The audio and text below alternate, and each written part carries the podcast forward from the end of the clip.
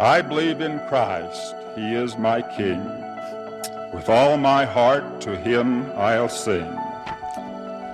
I'll raise my voice in praise and joy, in grand amens my tongue employ. Scriptures reveal the divine desires of the Lord in our behalf. Each of us should have a burning desire to search the Scriptures diligently and daily to seek the will of the Lord in our life.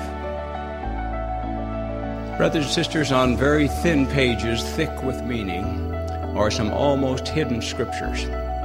Hence, we are urged to search, feast, and ponder. If you are lonely, please know you can find comfort. If you are discouraged, please know you can find hope. If you are poor in spirit, please know you can be strengthened. If you feel you are broken, please know you can be mended.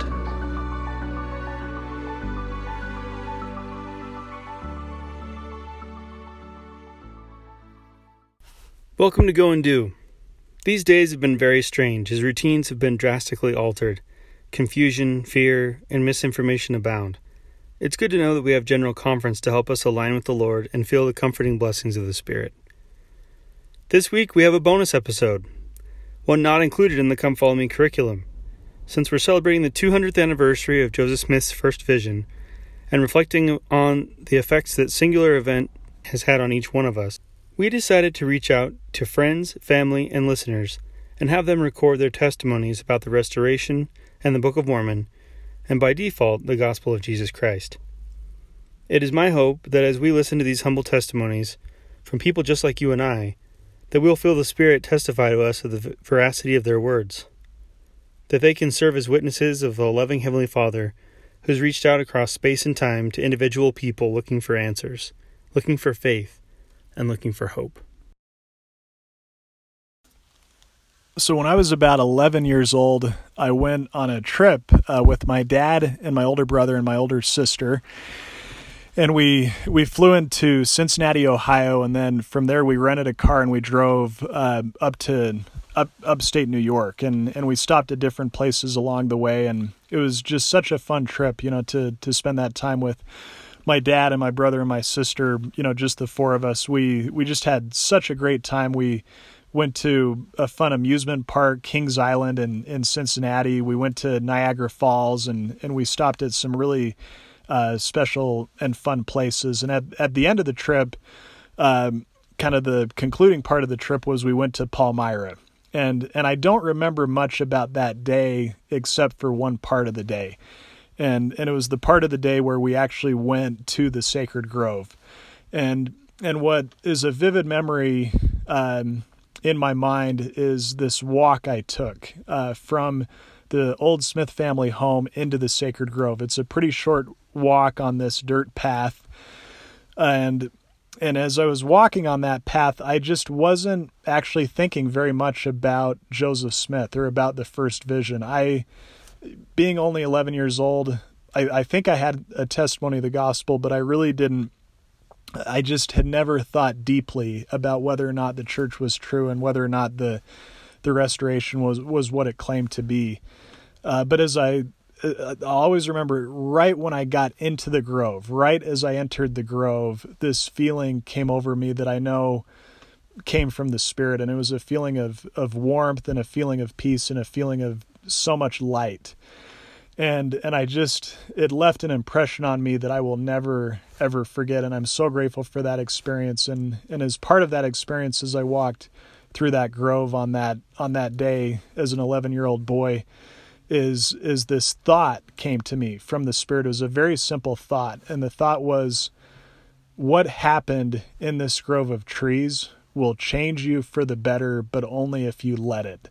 And and I've thought about that so much since then that that the restoration of the gospel has this tremendous power to help us to become better people and to help us to obtain our eternal desires and our eternal wishes. Uh, but it can only happen if we allow it to happen. And, and the way we do that is by living the principles of the gospel and by receiving the the ordinances of the gospel and and I know that as we do that we can we can really receive all the blessings that that the Lord intended us for ha- to have that he that he made possible through the restoration and and it's just amazing to think that it all happened on that on that day in 1820 and in the early spring of 1820 and and and it's so neat to to go there. It was so neat for me to go and to actually see the sacred grove, but you don't have to go there to to have the the restoration and the first vision change you. Uh, it's not it's not required that you do that. Uh, what is required is to read the Book of Mormon and to read Joseph's account of what happened and to and to let those words uh, sink into your heart. And I know as we do that, we'll we'll be incredibly blessed and we'll receive the blessings that the Lord has in store for us. Okay, this is going to be very interesting for you because uh, we were uh, introduced to the church by going to an open house of a temple. And then the missionary, we filled out a little card, of course, that said we were interested in family home evening, and the missionaries came to visit us. Well, of course, during our whole um, process, which took a year and a quarter, took about 15 months.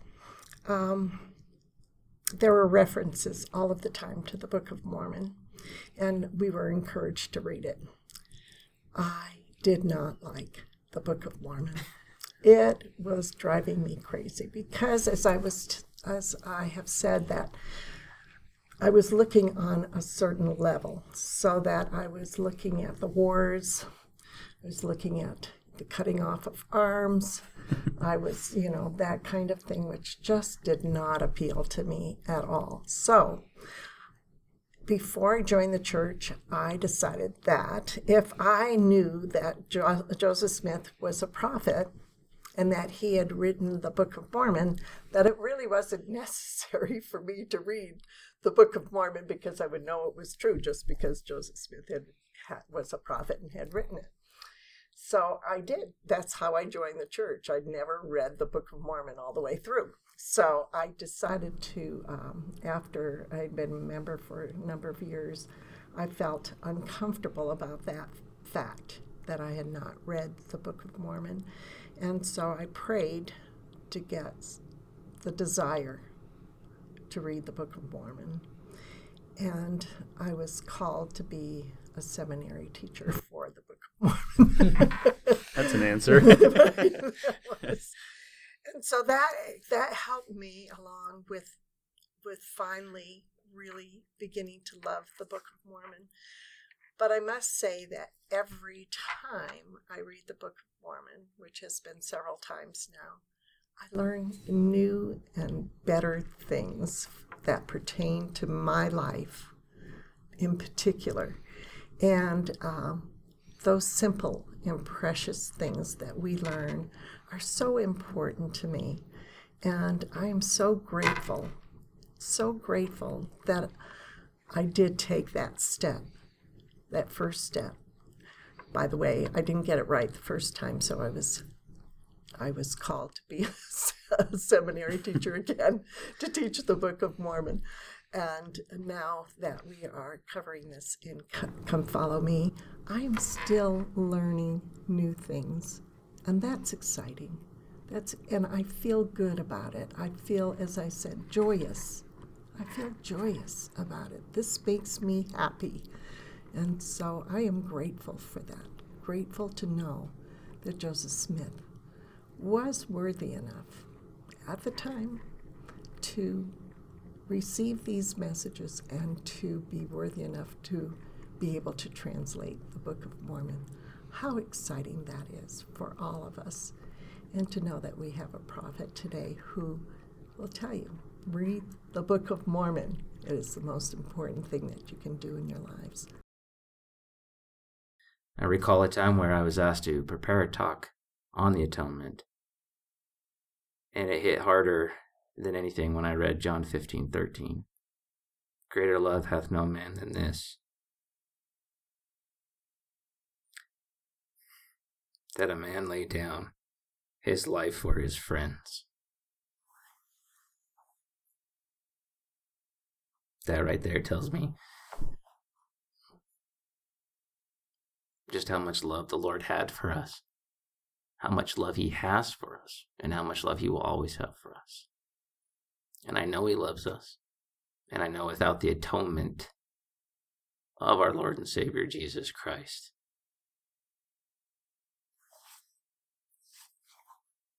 we would not return to our Heavenly Father and be happy forever. And I'm grateful for the Book of Mormon. I know it's true.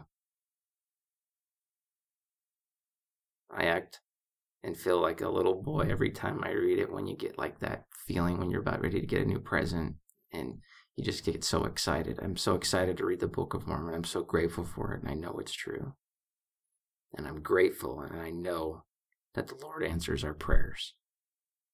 The ability to communicate with our Heavenly Father is such a blessing, and I'll ever be grateful for that. And I share that in the name of Jesus Christ. Amen. So I wanted to take uh, a few moments here and kind of share some thoughts and uh, a little bit of my testimony. With the year turning to spring and conference uh, this weekend, I always like to kind of reflect and when I truly started to appreciate and understand the importance of the gospel and the opportunity to have to one listen to the prophet and apostle speak, and then also every spring I uh, think about the uh, the restoration and the importance that uh, that played in my life personally. A little story, background history about myself. Um, I grew up in Arkansas.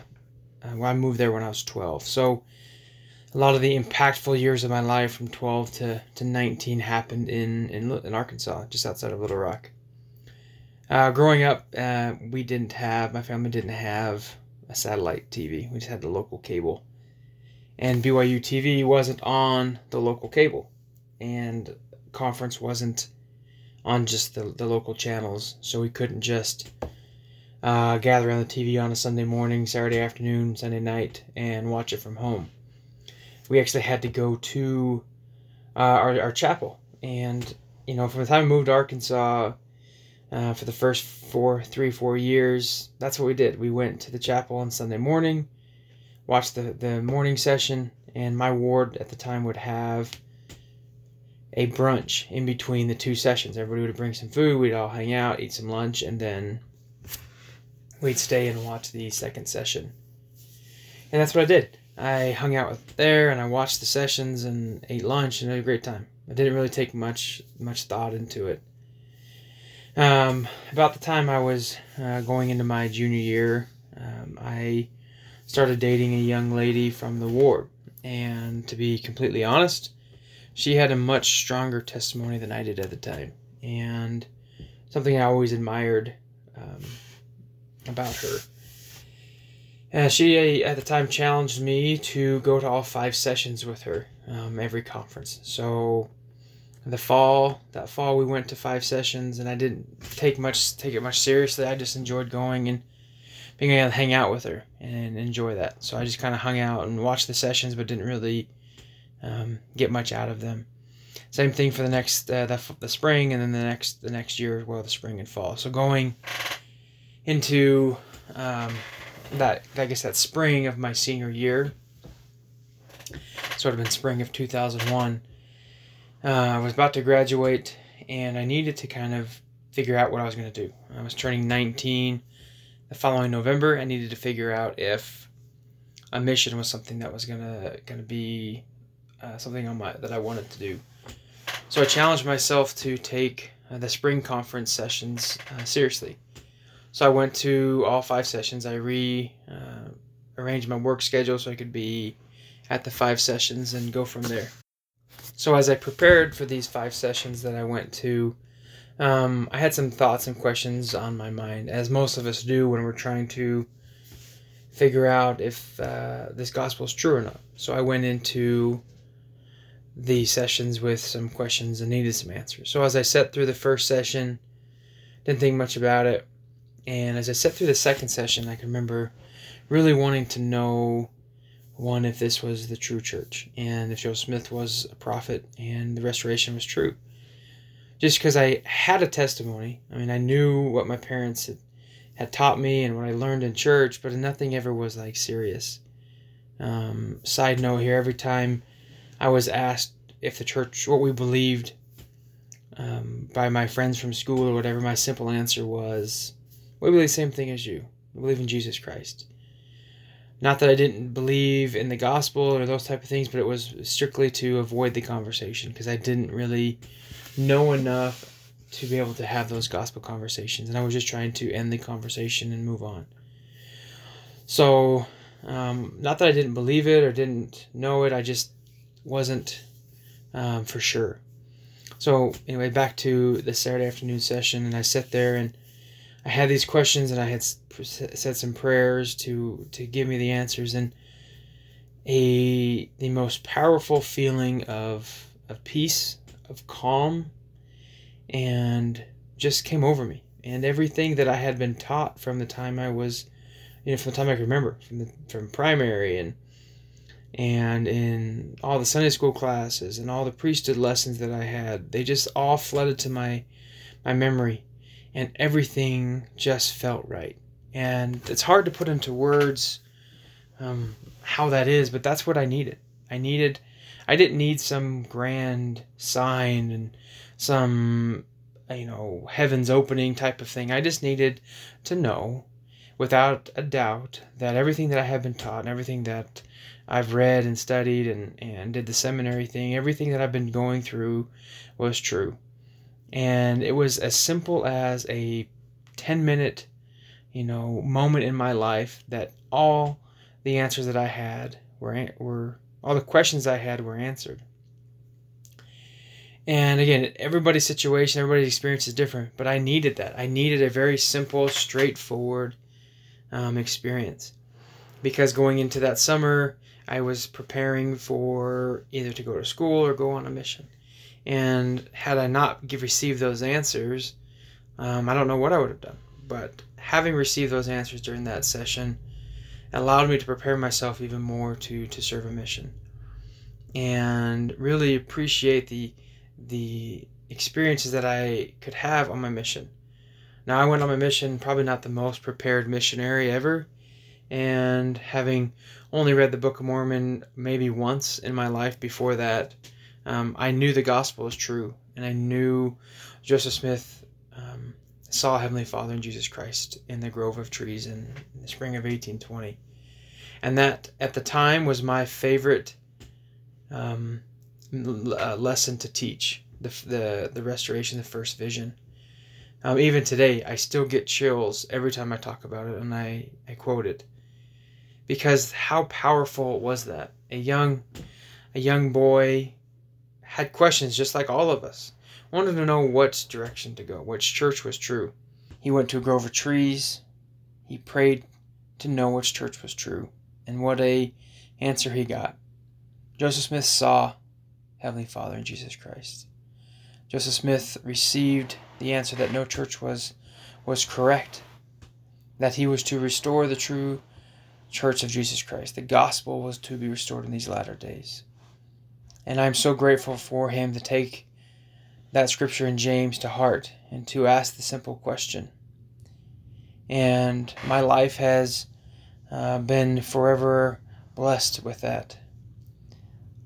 I reflect every conference uh, to the time where I realized that the spring of 2002 and how different my life would be had I not taken those conference sessions seriously at that time.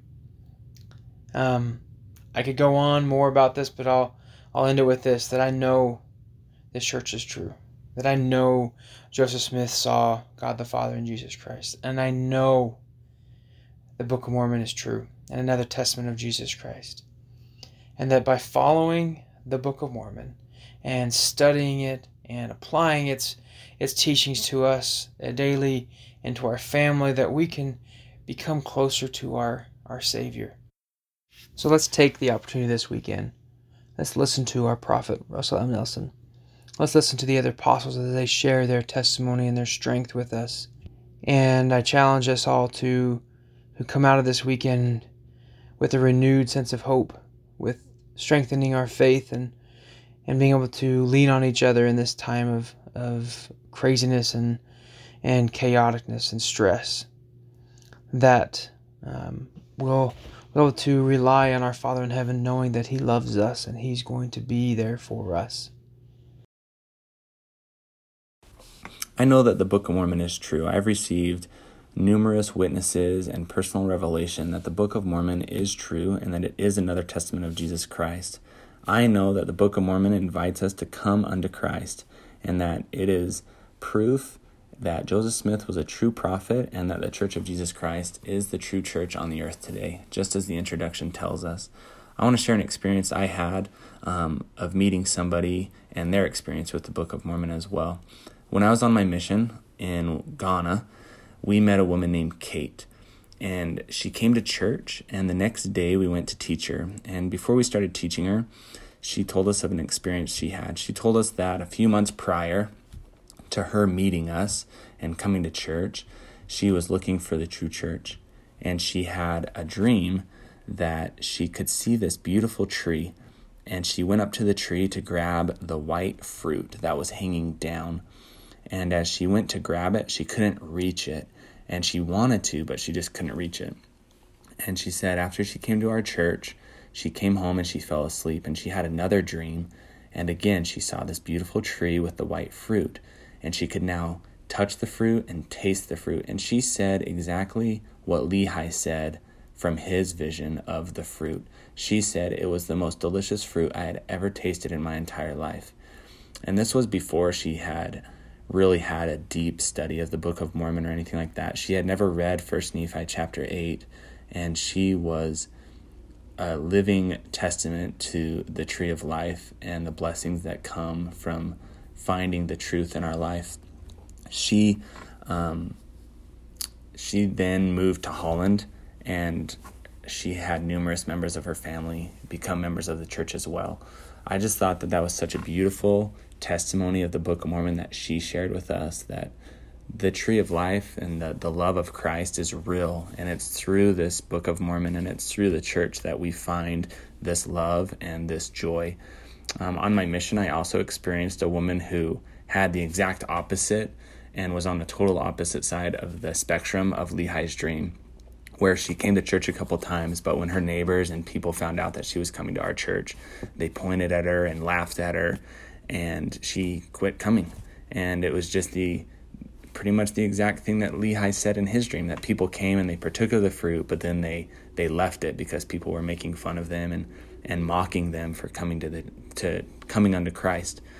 And so that's um, something I think about all the time with the Book of Mormon is it it wasn't just a dream. The metaphors of of the tree of life are real, and we live it every day. And if you want a taste of the fruit, that is, that Lehi talks about, then you read the Book of Mormon and you study "Come Follow Me" and you you read the words of our prophets. And if you want to do the other side of the spectrum, then you listen to the voices of the world and you get dragged away, and and things like that. But the Book of Mormon is true. It brings peace to our lives. It brings us answers to our questions. I've had moments where I've I've done things that I regret, and the Book of Mormon has chastised me um, through the through the words that it has. But on the other hand, I've gone through trials, I've gone through tribulations, and the Book of Mormon has comforted me and gave me the peace that I need to be able to move forward. I'd like to share my testimony of the truthfulness of the Book of Mormon and the importance that it has been in my life. The Book of Mormon has given me the perspective I needed to understand that Jesus Christ is the Son of God and that Heavenly Father loves all His children, not just an exclusive few, but all of them. The Book of Mormon has given me many answers to my prayers, and it has helped me to feel the Spirit as I read it, as I think about it, and as I ponder and remember experiences or, or phases through my life where I know that it is because of the gospel of Jesus Christ that my life has happiness and has peace and has the ability to change things that have not been great or have been bad or hurtful. Through Jesus Christ and His atonement, I can change my nature. I can have hope for a better future.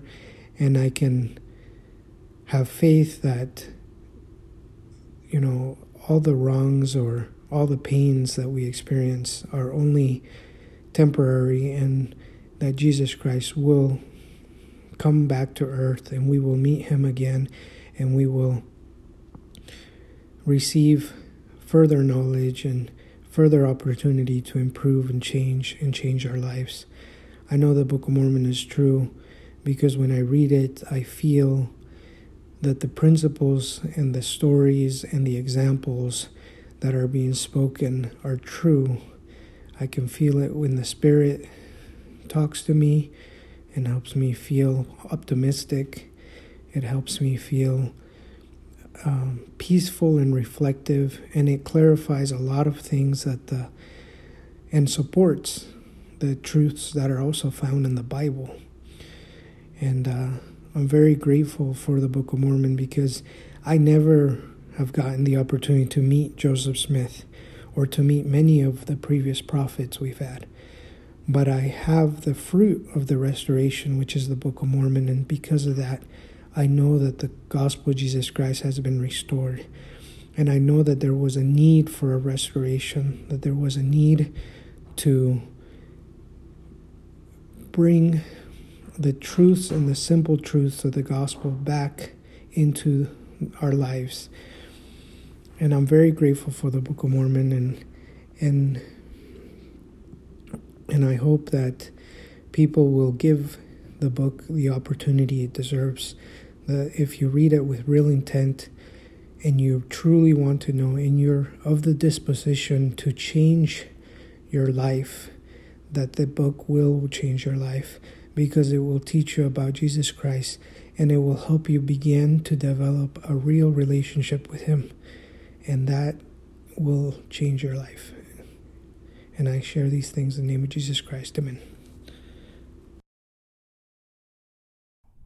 Um, I would love to bear my testimony about the truthfulness of the gospel of Jesus Christ. Um, I have come to know that Jesus Christ is my Savior and Redeemer, and that God loves each one of His children um, so personally and um, and specifically. Um, as I've read the Book of Mormon and, and studied the words of the prophets, I um, I have really come to feel God's love for me um, and seen His um, intentional direction in my life. Um, I've also come to learn that He trusts me, um, especially as I grow in the gospel.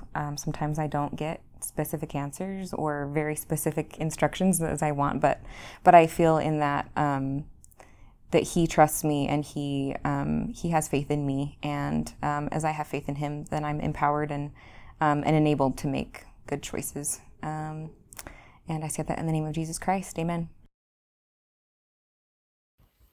I heard about the first vision almost 38 years ago. And when I heard about it for the first time, it was a feeling of um, amazement that that can happen, and also a little bit of wonder if if it was true. I was looking for the truth, and the church that was giving me those truths had this amazing account of God's visitation with his son to a young farmer boy. So it was different, and I needed to know if it was accurate.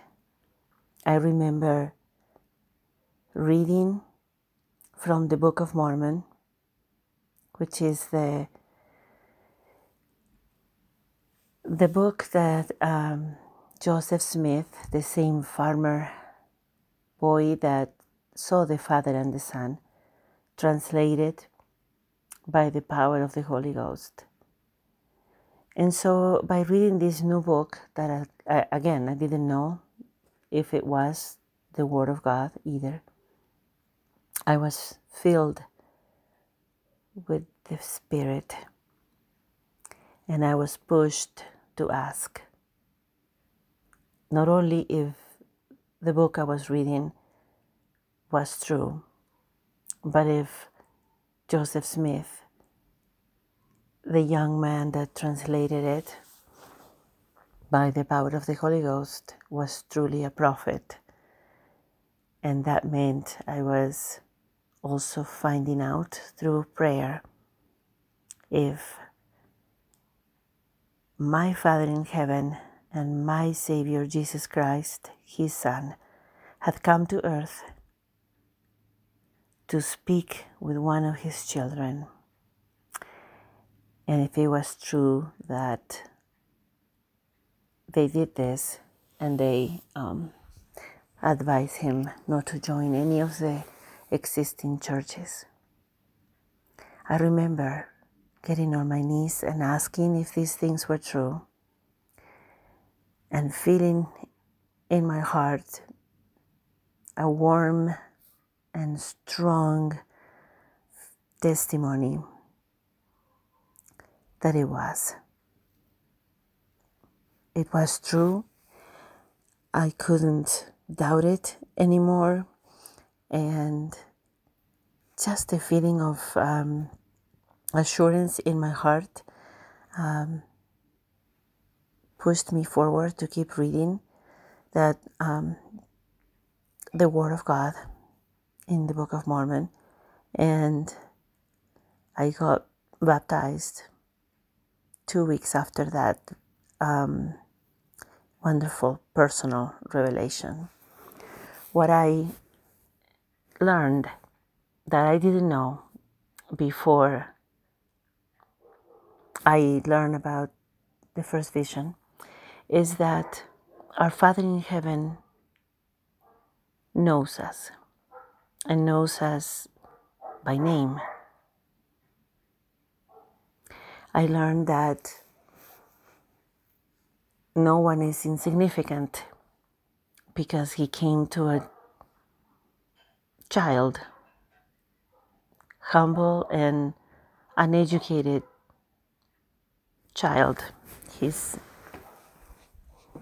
his farmer prophet.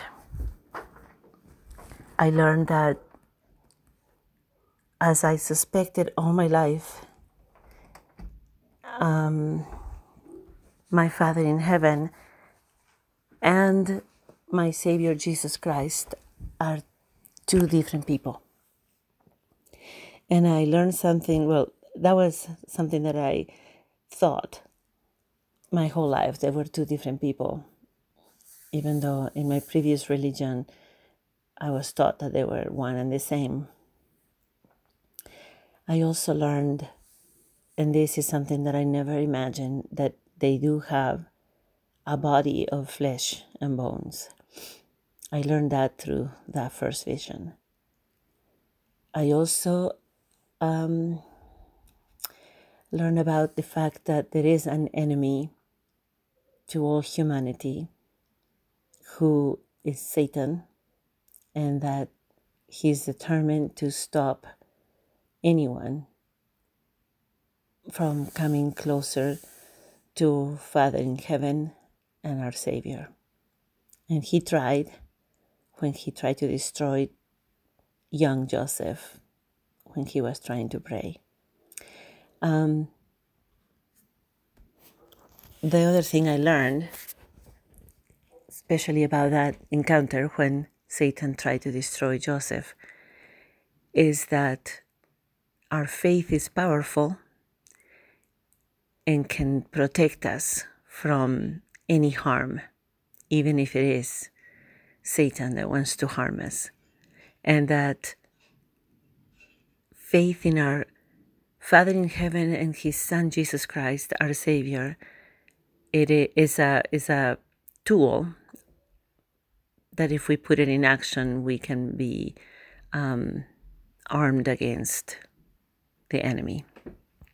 I learned that even though he, the enemy, will always be there to delay our growth, um, if we continue with strength and hope and believing in our Father and our Savior Jesus Christ, um, we will be fine. And we will achieve what we need and we will get closer to Him. Um, I don't know how different or strange this might be for other people out there to hear that a young farm farmer boy um, or farm boy was um, guided by God Himself and by His Son Jesus Christ Himself to restore the true gospel on this earth. I don't know how strange that is anymore because to me is the way it is. I don't doubt it. I am thankful for that testimony. I am th- thankful for um, all the people around me and the great leaders in our church that testify of him um, as a prophet of God and of that vision as something real and consequential that is essential for anybody that is going to embark in this gospel to believe that that is true because it is the um, moment that moment the moment of the first vision is the moment that shows the um, acknowledgement from our own Father in heaven that um, He needs to send His Son or bring with Him His Son to this earth to speak with a young farm boy. So we can have a, the opportunity to find and live the true gospel. Because whatever was on this earth until that point, even though there were good pieces of the gospel of Jesus Christ, was not the whole thing, and it wasn't enough to keep us from doing things that were not pleasing unto Him, and to keep us from making mistakes that later on we needed to repent from. Having the truth on this earth right now, on the earth right now, this still doesn't keep us from making mistakes, but at least we know that we have the fullness of the gospel and we know where to go for repentance and for strength, strength, so we can be on the good path again. I am thankful for the sacrifice of Joseph Smith and the example of his life because he never cared about the things of this world and gave everything he had for the king, kingdom of God and for all of us to have the opportunity to have this beautiful truth. I am thankful for him and his sacrifice and his life and his testimony and his beautiful love for our Savior Jesus Christ. And I am thankful for my Savior, the Lord Jesus Christ, who came back to this earth and talks to this day to his prophets on this earth at this point with our prophet, our prophet President Nelson to guide us and to show us how to better our lives in these times of uncertainty. And I'm grateful because it all started 200 years ago with that young, innocent farm boy asking where was the truth and where where to find the true church. And a thing that I did 38 years ago when I asked my own question and I had two wonderful missionaries of the Church of Jesus Christ of Latter day Saints knocking at my door and bringing me this powerful and life changing truth. I love this gospel. I love the Church of Jesus Christ of Latter day Saints. I love and respect my prophet, Joseph Smith, and I value and appreciate with my heart every word from the Book of Mormon that was um, translated by the power of the Holy Ghost for by Joseph Smith. Um, so this is my my feelings. These are my feelings about the first vision and what it means to me to have it in my life every day. And I say these things humbly in the name of the Lord Jesus Christ, my Savior. Amen.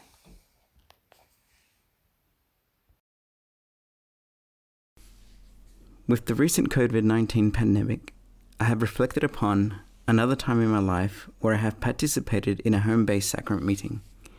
Not because of a viral pandemic, but because of civil war in El Salvador, my country of birth. It was not safe to be out, and for a period of time, Latter day Saints held sacrament services in their homes. I was about three or four years old at the time, and the memory that I never forget is my father blessing the sacrament in our homes and the family partaking of it. It's a special memory and one that I have reflected throughout my life. To my surprise, we are now creating similar memories for my family because of the recent COVID 19 pandemic. These two home sacrament experiences have reminded me on how simple the gospel of Jesus Christ is. I think that as Latter day Saints, we sometimes may overdecorate the gospel. But when we look at the core, the foundational principles we see are faith in the Lord Jesus Christ, repentance, baptism by immersion for the remission of sins, receiving the gift of the Holy Ghost, and serving God's children. I am grateful for the 200 years for which the Lord's Church has been restoring, and I am looking forward to the continued years of restoration which are ahead of us. I never really had a great aha moment or one singular event or spiritual experience that gave me a testimony of Jesus Christ and the restoration of His church. My faith has grown and developed gradually as I have studied and sought after Him throughout my life. My faith has also been challenged many times and it has become stronger as I as, as I have worked through my doubts. And I've tried to follow Alma's teachings in Alma chapter 32, where he suggests that we do an experiment upon his words. And as I have tried to do that throughout my life, I have seen the positive results that come through living um, the gospel of Jesus Christ. And I do believe that the Church of Jesus Christ was restored to the earth again, and that it was restored through the prophet Joseph Smith. It's amazing to me that at the age of 14, he had such faith and such a strong desire to find the truth. I can remember when I was 14 years old, and while I occasionally thought about the gospel, I definitely was not too concerned about spiritual things. I also can't imagine myself as a young adult doing everything that he did translating the golden plates, organizing a church, and having visions and receiving revelations. I was more interested in things like Taco Tuesday when I was in my early 20s. But he started as a simple farm boy with hardly a third grade education, and God made him into a prophet. And I, know, and I know that through him, Christ restored his original church with priesthood keys, with prophets and apostles, and with additional scriptures, the Book of Mormon, which with the Bible confirms that Jesus truly is the Christ. I know the Book of Mormon is true, and that there's no way that a young farm boy could have written what is in it. Joseph Smith translated it from the gold plates by the gift and power of God. And I am so grateful that Heavenly Father and Jesus Christ appeared to him in that grove of trees 200 years ago and called him as, as a prophet to be like Moses and Abraham, to lead us back to them again.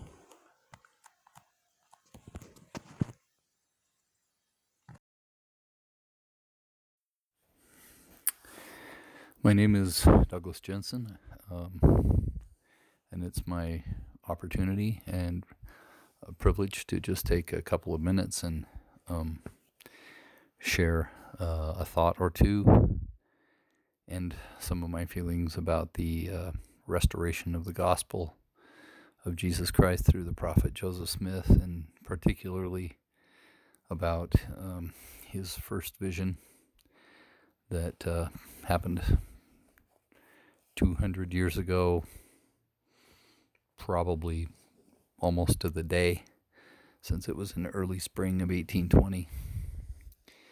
Um, I'm always impressed as I uh, read the account in in the scriptures of the first vision about uh, kind of the the ordinariness, I guess, is if that's a word, of the Smith family. Um, you know, several children. Joseph mentions his brothers, his sisters, his mother and father. Um, we know that they uh, had to move um, to the farm in upstate New York from Vermont, um, and that there was opportunity there, and that that was the frontier of uh, the United States of America at that time, and um, that it was a it was a rough life, uh, hardworking, uh, difficult life to uh, you know uh, build a life there and and uh, farm and uh, try to squeeze out a living however you could and and and that's that was the case of of this family and uh, I mean even their name is ordinary right? Uh, they were the Smiths. And um, they seem to be good uh, God-fearing people. And I know that that they they do come from a, a background where um, a religion belief in God uh, was a part of their family for generations, and it was an important thing to them. Um, and that obviously they were uh, faithful in that sense, uh, but just in the same uh, condition as as most people in their area where they lived, as far as um, the uh, attention that different churches were trying to attract and and uh, different ministers and preachers and different approaches to the same scriptures. And and I I, I just think of the simplicity and the uh, and the innocence and the naivete of a 14 year old boy um, any 14 year old boy in any time period really uh, you wouldn't look at a 14 year old boy and say, you know, this this kid, he's he's going places. He's going to be, you know, maybe a good kid. That's all you can say about him. Yeah, he's a hard worker. Seems like a nice young man. I don't think anybody was uh, thinking of Joseph as anything other than a an ordinary young man at that time. But there was a lot going on inside that head and inside that heart. And when I read in his account that he um, was reading the book of James and read that verse of scripture that told him very plainly, and it says it in fairly plain language, you know, if you have if you lack wisdom, ask of God. A 14 year old understands that. Um, and and he had a great spiritual experience when he read that the other thing that always comes to mind is I know that he was reading in the book of James is that that's he didn't just pick up the Bible that day and start reading. He put in some work and I think he was searching for answers in in more than one way. He wasn't just attending the various meetings and he but it was a obviously a topic of conversation at home and and uh, and the Bible was read in the home they might have read it as a family, and he definitely read it on his own, but he didn't start by opening up to the book of James. I can't imagine that he had done that. I imagine that he had spent that whole previous winter and maybe even before that, you know, reading the Gospels, reading the other, um, the writings of Paul, maybe some of that, and uh, um, looking for some kind of answers to help him, to help him understand what to do. And to make that determination as a young man is inspiring to me. To be able to go out and give it a shot. Okay, I'm I'm just a kid. I'm going to go out in the woods and I'm going to kneel and I'm going to talk to God like I'm talking to another person. To be able to do that, demonstrate that kind of faith, I think is rewarded always for anyone who, at any age, who tries that. Uh, but this is one of the great things about Joseph is that he was willing to try it. He didn't anticipate what happened. Um, he was just trying to know what to do. Great example for all of us. Um, but as he was there, you know, he learned a lot about himself, I think, that day when uh, God the Father and the Savior Jesus Christ appeared to him and spoke to him. And the first word that came out of God the Father's mouth as he spoke to him was his name, Joseph. You know, Joseph says he called me by name. Uh, God knows each one of us. We learned so much from the first vision, really, but to know that God knows each one of us, He loves us that much. He's so aware of us that an obscure, also Joseph's word, 14 year old boy could go out and speak. And because God had a mission for him and had put him in the right place at the right time to fulfill that mission, God answered his prayer in a wonderful and miraculous and almost unspeakable way. I'm so thankful that he um, wrote it down or told somebody or kept more than one account of what had happened. Um, because now we have that as a great lesson for us. Uh, I would testify because I have um, sought out truth myself, and I know what it's like to seek for truth, and I know what it's like to receive answers to that um, search for truth on many different levels and in many different situations. Never had a first vision type experience, but I'm I've been uh, led to understand and helped to understand that Joseph did have that experience, that God the Father and Jesus Christ spoke to him. Not only did they answer his questions, but they gave him a, a, a mission to fulfill. And uh, he fulfilled it in every way. There was so, so much more to come. It was the coming forth of the Book of Mormon and the restoration of the priesthood and the restoration of all the uh, blessings of all the dispensations and the and the the the beginning of the restoration of all things, which is still ongoing to this day. And uh, uh, late just lately, you know, as the uh, prophets and apostles have said that more frequently, I feel the real connection to those early days of Joseph. I know those things are true. I have experienced that search for truth myself. And um, I leave this testimony in the name of Jesus Christ. Amen. When I think of the first vision, I think of the time I spent in the MTC. We spent the very first day, before we even learned anything else, memorizing Joseph Smith's account of the vision. I also think of the first time I recited it to someone in the field that we who we were teaching. The spirit that was felt in that discussion was unlike any anything I've ever felt before or since. It is so powerful to me that a young boy was chosen to bring to pass such an important work. Heavenly Father could have chosen someone older with more experience um, or someone more educated, but He chose the humble farm boy. That is extremely powerful to me. I I am forever grateful for and will be forever grateful to Joseph Smith for everything he endured and everything um, he went to he went through to bring us uh, the Book of Mormon and the restored gospel of Jesus Christ. If he hadn't done so, my ancestors in in Denmark would not have joined the church. My mom would not have joined the church, and there's no way I would be where I am today. Everything I have um, gospel wise is because he um, had a question and he wanted an answer to that question. I think that is so powerful also because I have questions too. and I know that if I just kneel and ask for answers, I can get them.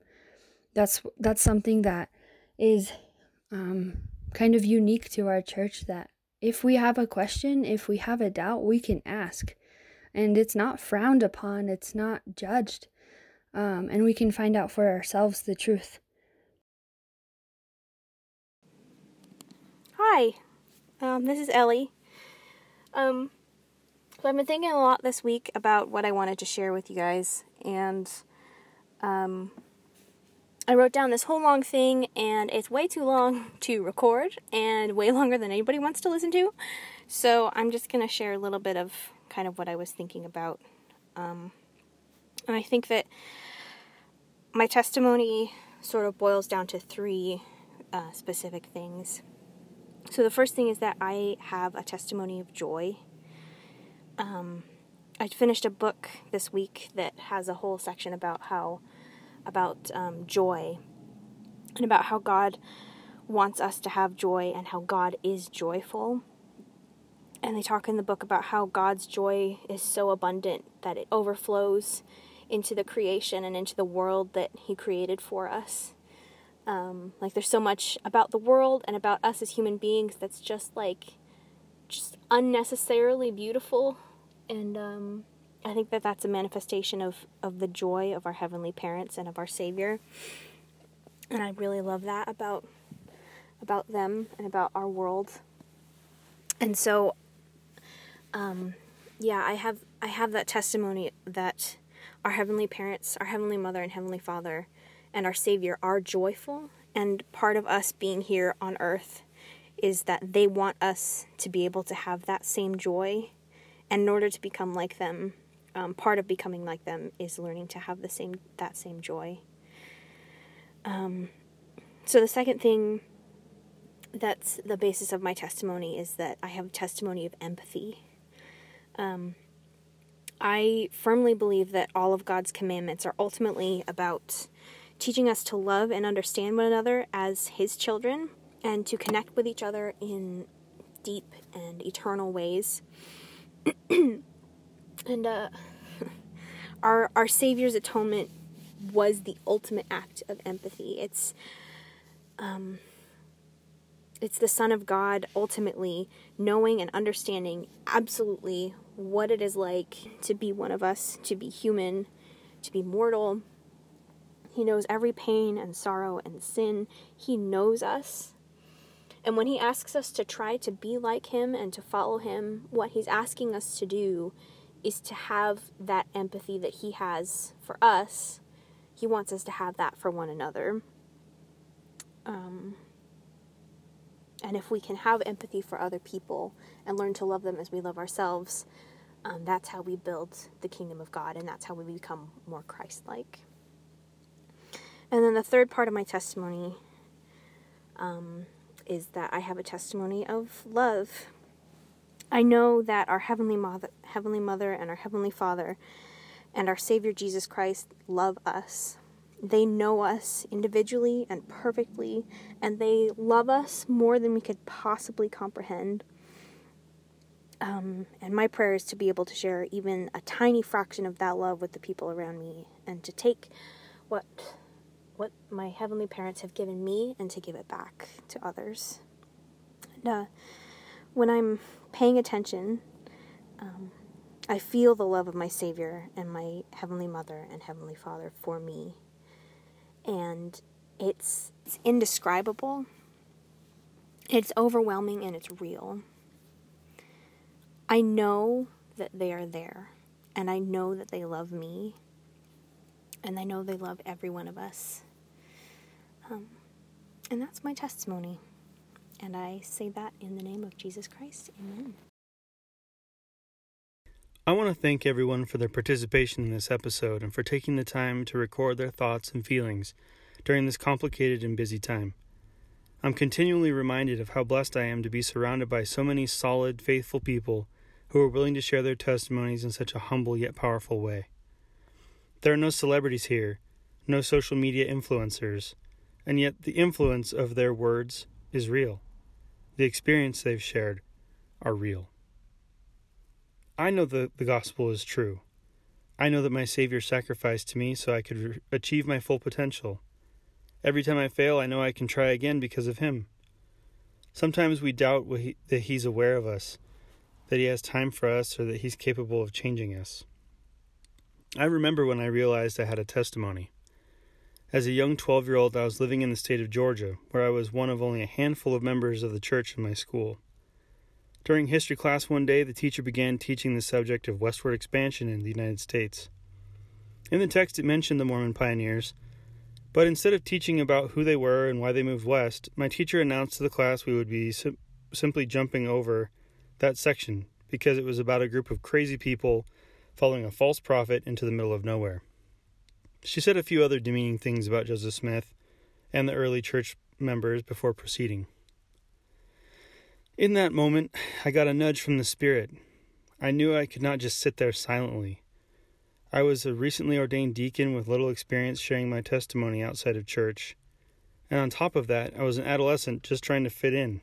I didn't really want to interrupt, but I did. I raised my hand. The teacher asked me if I had a question. I said, Those people were not crazy. They were just trying to worship God without being persecuted. She kind of smirked at me and said, What, are you a Mormon? Yes. Then why don't you tell us about them? I told them whatever my young brain could remember about the early church and the challenges they faced that caused them to move to the Salt Lake Valley. I told them that some of those people were my ancestors and that I believed the same things they did. When I finished my brief explanation and testimony, my teacher simply said, Well, there you go. I know I didn't convert her, and maybe not anyone else in the classroom either, but I realized for the first time that I had been converted.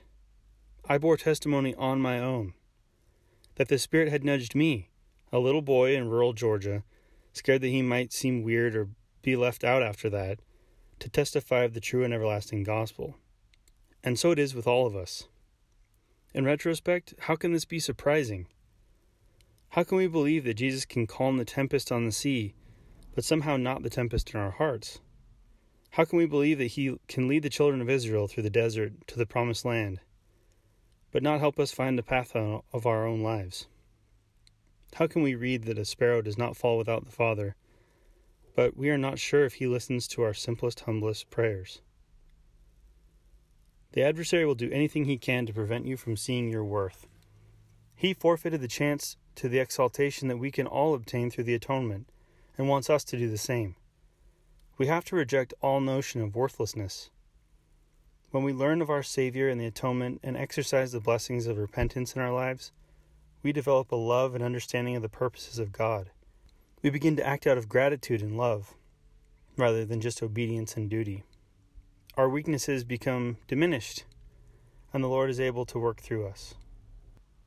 In the path to become like our Heavenly Father, we must remember that the Lord was not in the wind, the Lord was not in the earthquake, the Lord was not in the fire, but rather the still small voice. Whether or not we ever have an angelic visitation or witness a miracle, we must acknowledge our potential. It's time to become.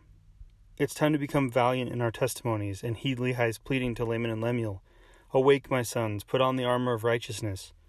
Shake off the chains with which ye are bound, and come forth out of obscurity, and arise from the dust. During this celebration of young Joseph's first vision, I want to bear my testimony that he saw the Father and the Son, and that they set forth the restoration of the gospel in this, the fullness of times. That his hands are still at the helm of his church through the prophets and apostles that we hear every conference and that each one of us not only has the potential to know, but also the duty to share what we know with others. We share these words in the name of Jesus Christ. Amen. The Book of Mormon is truly the keystone of our religion, and that a man and woman will get nearer to God by abiding by its precepts than by any other book.